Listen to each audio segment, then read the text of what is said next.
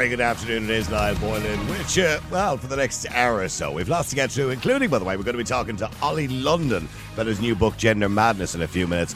But before I do that, by the way, can I mention as well, don't forget you can WhatsApp or text us at any stage at 085 100 55. There's the number on the screen 085 100 55.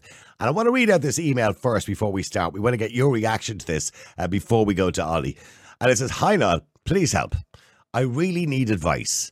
And your show is honest. I know that much. My son is 10 years of age and has been friends in school uh, with a kid around the corner for the last two years. The kid has sleepovers and play dates all the time in my house. Last month, he was in the house with my son, and I noticed he was wearing shorts that looked suspiciously female. And I honestly thought nothing of it. And my son kept saying his name wrong and calling him Sarah, even though his name is actually Stephen. I didn't really want to say anything, and I just thought I was hearing things wrong, and I thought they were just playing make believe or something. Last week, my son asked me if Sarah could come around to the house for a sleepover. I'd forgotten about the previous incident and asked my son, Who is Sarah? Is she from your school? And does her mammy know? And I'm not sure how appropriate it would be for a girl to stay overnight unless her mother is aware of it. I told him I would talk to her mother and ask if he could uh, get her phone number uh, for his friend Sarah and but I still hadn't put two and two together.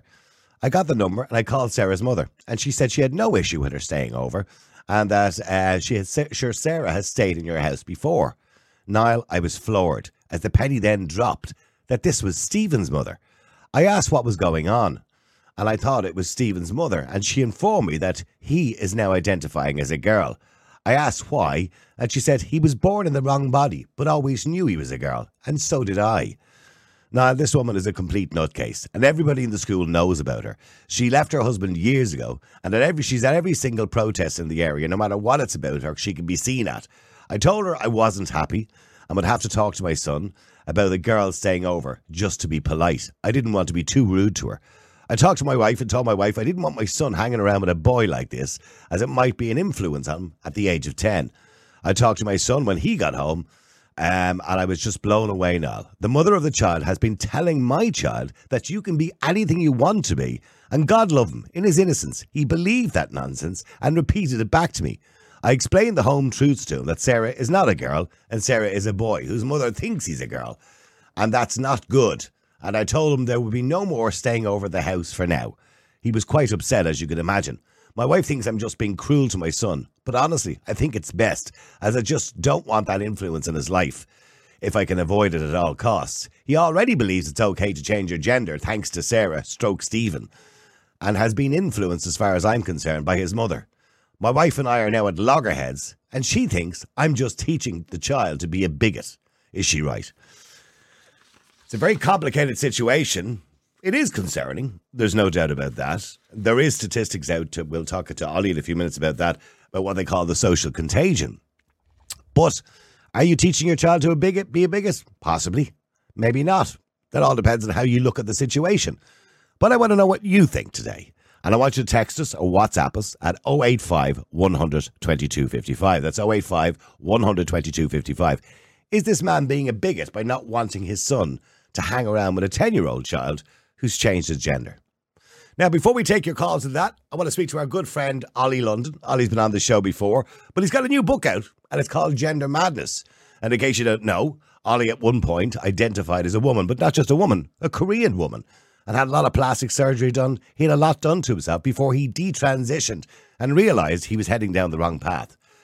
And I suppose, Oli, the first thing I want to ask is, you know, I suppose the purpose of the book is to make sure other people don't mistake or don't make the same mistakes that you made. That's the purpose. You know, the purpose is to educate people, but there's a lot of people, even people in the LGBT community, that deny the fact that children are being medically transitioned and put on puberty blockers and hormone therapy. And there's a lot of people that deny that. So I think it's very important to present people with the evidence, to educate people with the facts, the statistics, uh, countering the claims that trans activists like to make that this is fine, this is reversible, because it's really not. So I've done a hell of a lot of research um, for this book, and um, I really hope people can read it. And um, it's available for pre-order now on Amazon. Um, and I very much encourage everybody to pre-order and help expose this because know I think education is important. If somebody buys the book and gives that to someone else after they read it, and then they give it to someone else, that's getting the word out because so many children are having their lives destroyed, and not just that, women are having their rights taken away in sports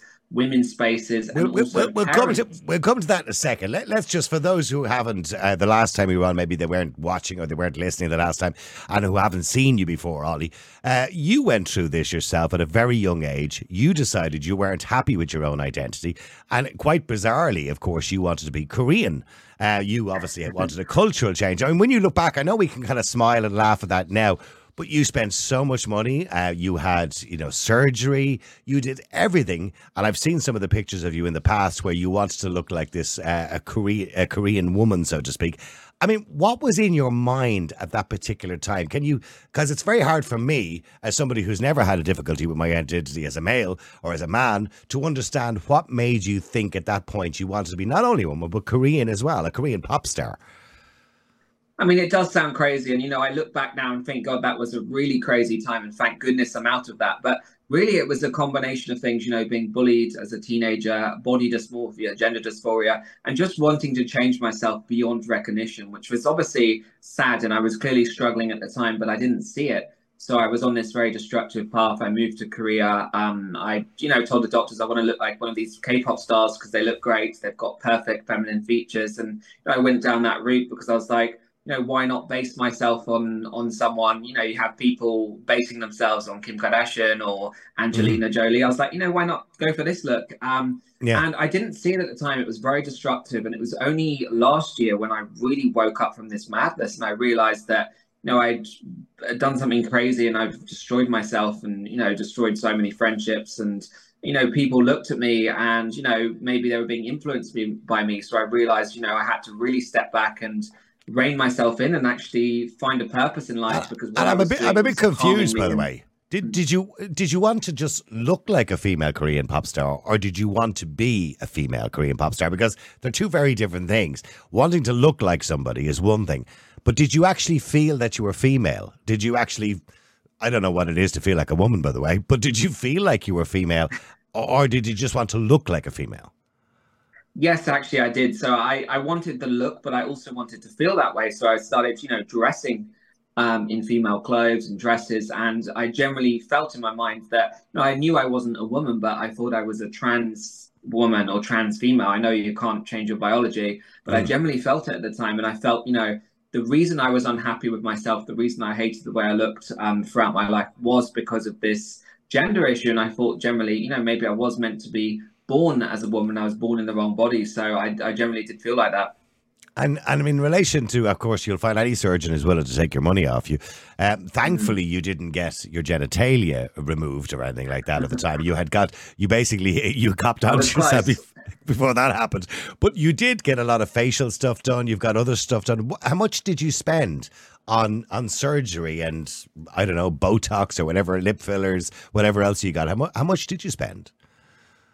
Well, it was really crazy because it was over a 10 year period and, you know, it was 32 procedures in total and then constant Botox and filler and vampire facials and thread lifts. So it was hundreds of thousands of dollars, um, you know, because mm. some of the procedures, for instance, in Korea, I did um, five surgeries in one day, but I actually had all my bones shaved and changed. And that was wow. $50,000 for that particular thing. So your, bo- your bones, really your bones shaved. I don't even know how to yeah, I mean, describe that. I did that. it sounds like a horror movie, something from Saw, but I actually did that a few times willingly, and I thought it would make me happy. And you know, now I don't have much movement in my face. You know, my muscles mm. are frozen. Um, so you know, I do regret doing all that. I've also got titanium screws in my cheeks and my chin. Um, but you know, you can't you can't take back the past. I've done what's done. You know, I need to learn from that, and I need to educate people that changing yourself beyond repair is not the best solution for. And what what were you thinking when other people were looking at you? And I know you spent a lot of time in the media at the time, and you would have been on Instagram and TikTok and everything else, mm. and and you were you know performing and you were showing people how you look now.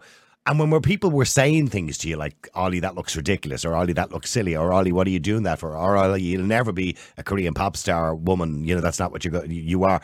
What were you thinking? Were you thinking they're all mad? They're all transphobes?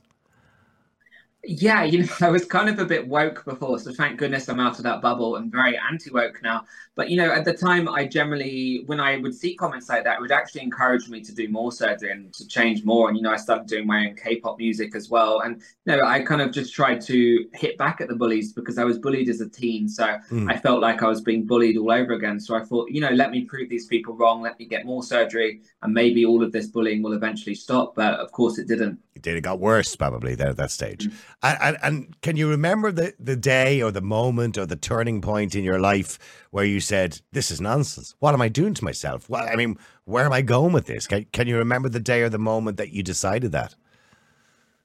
Yeah, I mean, it was over a period of uh, a few weeks. I'd been really struggling, thinking about the next step in my life, thinking, do I continue down this path or do I take a step back? And it was really tough. And I just, you know, woke up one day and I was like, I need to stop this because it is madness. And I kind of just snapped out of it and I started going to therapy sessions, uh, church sessions. And, um, you know, I had to snap out of it because it was, if I'm just going to keep doing this, it's only going to end in, you know, one way. I could end up dying on the operating table. So, you know, I mm. had to wake up and there was uh, various things in my mind telling me, you know, this is bad, this is wrong. And I need to stop. And I also realized that I have to be a good influence to people that follow me on, you know, TikTok and Instagram. I, I shouldn't be promoting this craziness. You know, I yeah. shouldn't be promoting people to change themselves. I should be being a good influence and a good role model because of course body dysmorphia is a terrible thing to happen to anybody to constantly look in the mirror no matter how well you look still never be happy with yourself.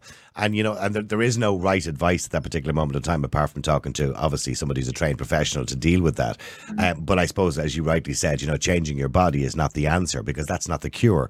Uh, the cure obviously is more psychological than that. But in relation to your book i suppose it delves into then where you went from that point on when you finally stopped and accepted who you were and you were Oli London and you weren't a K-pop star and you weren't any of these things. And I know you found God as well because I'll come back to that in a second you brought religion into it as well but I mean, you kind of went on a mission then to make sure this didn't happen to anybody else because you've been so badly affected by this. Now, I know you've hooked up with Caitlyn Jenner uh, and a few other people around the world to, I suppose, campaign against this, women in sports, or should I say biological males in women's sports. And your Twitter account is followed by a lot of people, and so is your other uh, Instagram and your other uh, socials as well.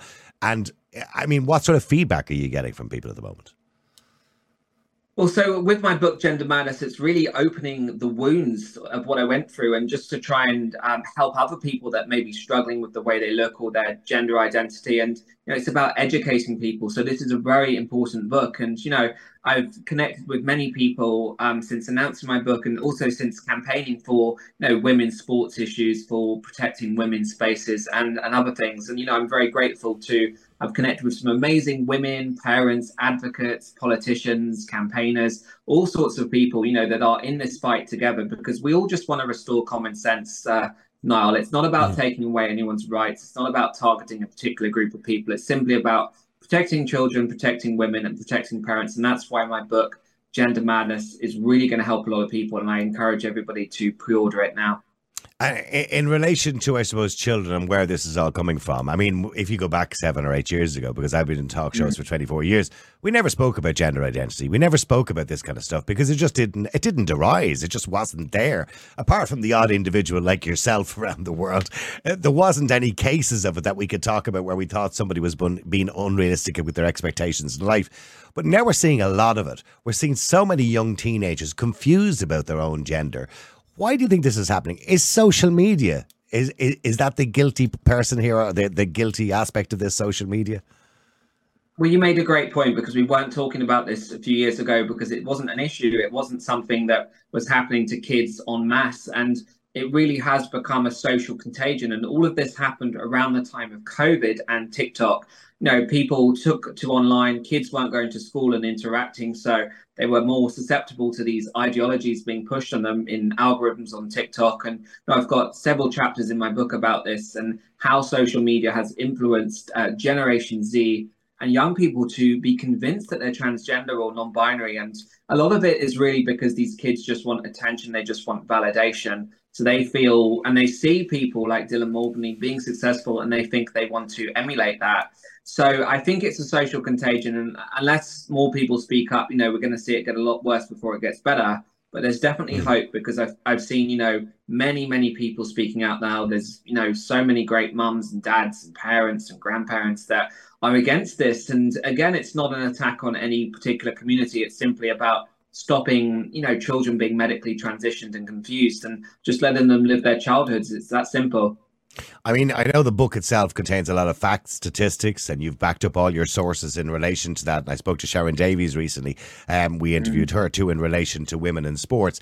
That's become a huge problem. I mean, and Sharon and yourself actually put that picture up over the weekend. I think I did myself too, in relation to the the, the male, uh, uh, the trans woman, and the woman. I think it was in cycling, and it was which one of these is a biological male, and it was pretty obvious. I mean, is that ever going that situation or that uh, issue ever going to be tackled? I know in Britain they're tackling it, but the rest of the world don't seem to be tackling it very well. Well, you know, this should be an issue that's a common sense issue based on biology. You know, it's simple science that men do have an advantage over women. So, you know, we should use common sense, but sadly, it hasn't been applied in recent years. Um, however, we've just seen the UCI, which is the governing body for cycling, has banned trans athletes and they will now have to compete in the open men's category, which is in the interest of fairness for everyone. Uh, World Athletics has also changed its policy. Um, there are other sports bodies. British Rowing has changed its policy. So um, biological males have to compete against uh, men, basically, or in an open category, which is just about fairness because we know you know, men have a significant advantage. Look at the pictures that Sharon shared, or myself, mm. or you, and um, you know, look at Lia Thomas, the swimmer, six foot two, bigger muscles than all the women. It's obvious they've got an advantage. So this is about fairness. It's not about discriminating. And you know, for these trans athletes that say they're being discriminated against, they're they're more than welcome to compete in a men's open category where they belong. So nobody is trying to ban them from sports. Well, they well they well they believe they don't belong there because they said they're not men, and you know they believe. That, so so what is the actual answer? To be fair to some trans athletes, is there an answer? I mean, just what the UCI cycling body has done is they've now changed the men's category to a men's open category. And there are some um, cycling organizations in the US, as the Belgian Waffle Ride, that have now made an open category for anyone to compete. So if a woman feels like she wants to compete against men, she's entitled to join that as well. So I think that's the only option because we know, regardless of someone's identity, regardless of whether they feel that they're a woman or even if they've taken uh, hormone suppressants, they will always have a significant advantage. Of course, they've they've longer thighs, longer legs, bigger arms, more muscle uh, uh, in their arms, or whatever it happens to be, particularly when it comes to swimming or something like that, or cycling, indeed, with their legs. Um, in relation to, I suppose, uh, what's next for Oli, um, this campaign is uh, hard and fast, and I see it constantly on Twitter all the time. Are you ever going to back down or get to a point where you say, I've done what I can, I can't do any more? Because the book goes into so much detail, and I know you've done a lot of research and a lot of work in the book, but it goes into so much detail, and hopefully, you know, it will help parents, educators, uh, sports people, and children alike who may be reading it. Um, but do you think that the, the, the battle will ever end?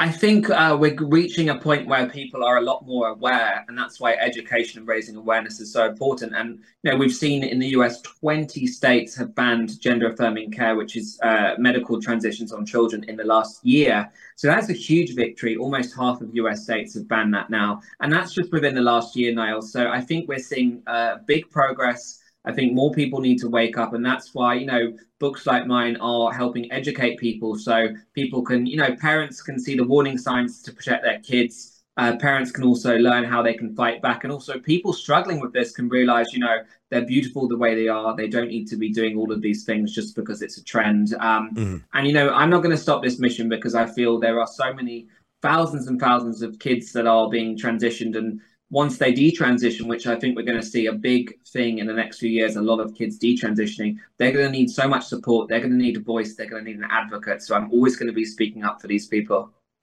Uh, in relation to those kids that detransition, and you talked about gender affirming care in states in America, and you're right, mm-hmm. many of them have banned it. For people who don't know what that means, that essentially means no puberty blockers and no surgery for those under the age of 18. If you're over 18, do what you want, it's your life. But I think we have to be careful when it comes to children under the age of 18. Do most countries around the world still allow puberty blockers for children, which, by the way, can be very dangerous, and you know, and they obviously can be irreversible too. I mean, even the the NHS themselves have stopped prescribing puberty blockers because they need to investigate it more, the damage or the long term damage they can do. I mean, do, do you well, see a point really, where every country will ban them? Well, this is really a Western phenomenon because we don't see, you know, in Asia, in um, you know, Africa, Latin America, we don't see all these kids uh, wanting to transition. There's no demand for it. So this is really a Western phenomenon that's spurred on by big pharma and the medical industry that profits from this. Um, so, like you said, the NHS has now changed its guidance to um, ban puberty blockers except for clinical trials for under 16s. Uh, we've seen some Scandinavian countries reverse their policies, um, and several European countries are changing their guidance. Um, Finland has changed their guidance. So, you know, we're seeing progress. And again, it comes back to educating people because a lot of trans activists like to claim that puberty blockers and hormones are reversible. And they're really not because once you try them, once you take those tablets, they alter your body and mind forever and it can never be undone. Did you take did you try taking hormones yourself at the time? Um, thankfully, I didn't because I've always been kind of against taking any kind of medicine. Like even if I have a headache, I don't take medicine. um, so I only took it very rarely, obviously when I'd had surgery because you're in a lot of pain. Yeah. Um, but no, I didn't because you know I just worried about the harmful consequences. But you know it's kind of ironic because I was doing all those things to surgery and risking my life. Yet yeah. you know I didn't um, thankfully do that. You know because it can create breast growth and it changes your bone structure and everything. Okay, well, thank- thankfully you didn't go down that road. Well, look, if anybody wants to buy the book, you can pre order now on Amazon. It's called Gender Madness. And that's a picture of it there on the screen. A nice picture of Oli looking very well, I have to say. Nice polar neck. Um, looking very well. Uh, by the way, curious, very, by the way. I'm curious, Oli, by the way. You originally were going to call the book Detransitioning uh, and then you changed it to gender madness. It wasn't because I suppose the problem accelerated so quickly when you originally decided to do the book. Was that it was the book was originally going to be more about, I suppose, your own experience, and then obviously you wanted to expand because obviously the gender madness was getting worse over the last year. Is that why you changed the name? Well, there's a variety of reasons, but uh, predominantly, a lot of people didn't know what the word detransition actually meant. And indeed, oh, okay. if you type that word on your computer, it comes up with autocorrect or a red line. So not even recognized by a lot of dictionaries. So you know, I thought in the interest of helping people understand what the book is about and the issues in the book, I thought Gender Madness was more fitting. Um, there is a lot about detransitioning, my own journey, and other people that have detransitioned who have shared their stories. But I think uh, it was a better title for the book because it's more about all this craziness, this woke ideology, all this literal gender madness that's being pushed on society. So mm-hmm. you know, it's better reflective, and you know, at least people know what that means. Detransition doesn't even come up in a lot of dictionaries. Well, look, it's been a pleasure once again to talk to you and always fighting the fight. Listen, thank you very much indeed. Oli London, thank you thank for joining you, us today. The multi award winning Niall Boylan podcast. Listen live on Facebook, YouTube, and all the usual live stream services. To get in touch, just WhatsApp or text 085 100 2255. The Niall Boylan Podcast. They told me to shut up. Available for download from all your usual platforms.